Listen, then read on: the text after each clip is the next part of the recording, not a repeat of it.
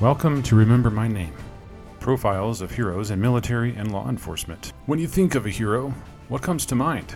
A John Wayne type character running through the jungles of Vietnam, carrying a wounded comrade on his shoulders, guns blazing, picking off commies hidden behind banana leaves?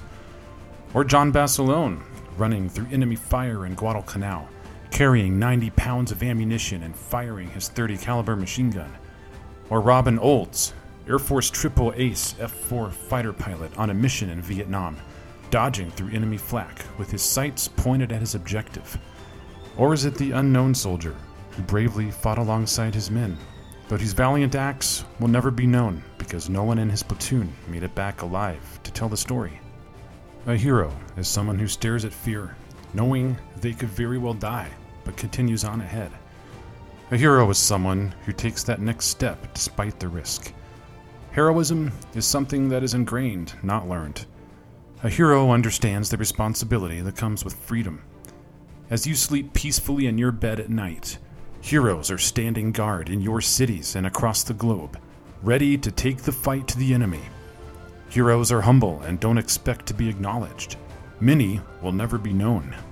This podcast is about heroes in the military and law enforcement. Some gave their service for America and served in the armed forces. Some have paid the ultimate sacrifice for our freedom, and others protect the local community and died in the line of duty. Our lives would be a whole lot different if it weren't for the hard work and sacrifice of these brave men and women. They could have gone on to live lives that were less dangerous. However, they dedicated themselves to your protection. If you ever have the pleasure of talking with one of them, they'll tell you, I'm not a hero but I had the honor of walking beside a few. Others will say, the real heroes are those who didn't make it back home.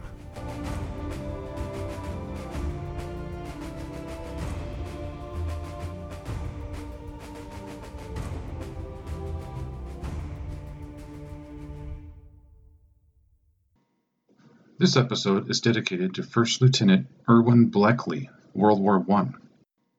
Bleckley was an aviator with Battery F 130th Field Artillery, 50th Aero Squadron, 1st Corps Observation Group. Erwin was born on December 30, 1894, in Wichita, Kansas.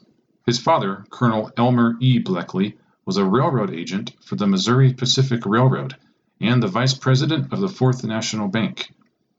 At the age of 22, on June 6, 1917, Bleckley, then a bank teller in one of his father's banks, enlisted as a private in the Kansas National Guard, joining Battery F, 1st Field Artillery. It is said that he is the second man to enlist, according to the unit commander. On July 5, 1917, he was commissioned as second lieutenant in the Field Artillery. One month later, his unit was called into federal service. The 1st Field Artillery was then reorganized into the 130th Field Artillery at Fort Sill, Oklahoma, as part of the 35th Infantry Division. Bleckley had expressed a desire to become a pilot, but his family objected, and he instead became an artilleryman. When he arrived in France on March 1918, the newly organized Air Service of the American Expeditionary Force announced a need for artillery officers to train as aerial observers. Bleckley immediately volunteered, graduated from the Observer School at Tours, France, and was attached to the 50th Aero Squadron on August 14, 1918. At the same time, the 50th was based at Amanty Aerodrome and flew the de Havilland DH-4 aircraft.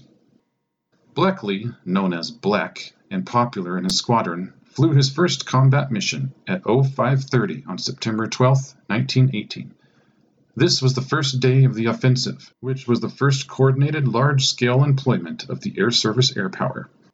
Flying as observer for Flight Leader First Lieutenant Harold E. Goettler, known as Dad, in Aircraft Number 2, the mission supported the advance of the 90th Division and was the first of several that resulted in a recommendation for Bleckley's promotion to First Lieutenant on September 17th. At the beginning of October, units from the 308th Infantry Division were cut off and surrounded by German troops. Able to communicate with division headquarters only by carrier pigeon, the battalion-sized force inadvertently supplied division headquarters with incorrect coordinates of its location.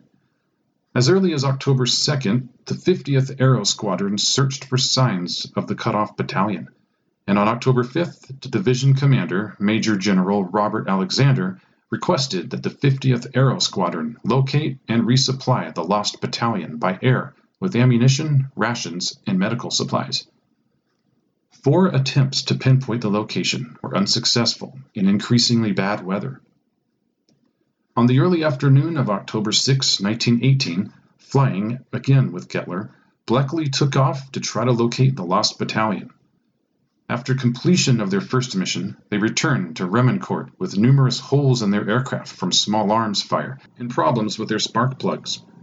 Warned by Squadron Commander Captain Daniel P. Morris that a second sortie would be exceedingly more difficult and hazardous, Bleckley was quoted as saying, We'll make the delivery or die in the attempt. Late in the afternoon, the pair flew a second resupply mission in aircraft number 6, borrowed from Lieutenant Pickrell when their own was not serviceable. In the book A History of Wichita, Bear Grease Builders and Bandits by Beccy Tanner in 1991, it gives an eyewitness description of what followed. Goettler skidded his plane. He made side turns. He sideslipped a little occasionally. He climbed and then dived. Each time the plane turned and its great mottled belly flopped back into normal position. The men of the lost battalion expected to see it tumble from the sky. But on its way it went like a charmed thing, roaring up and down and across, rocked occasionally by the ash of big shells that had just passed. The plane finally crashed into the French terrain. The DH-4 flew low just above the treetops, cresting hilltops and descending into a ravine in which the Germans could shoot down at the aircraft. The attempt to draw fire to pinpoint German positions would help find the battalion by the process of elimination.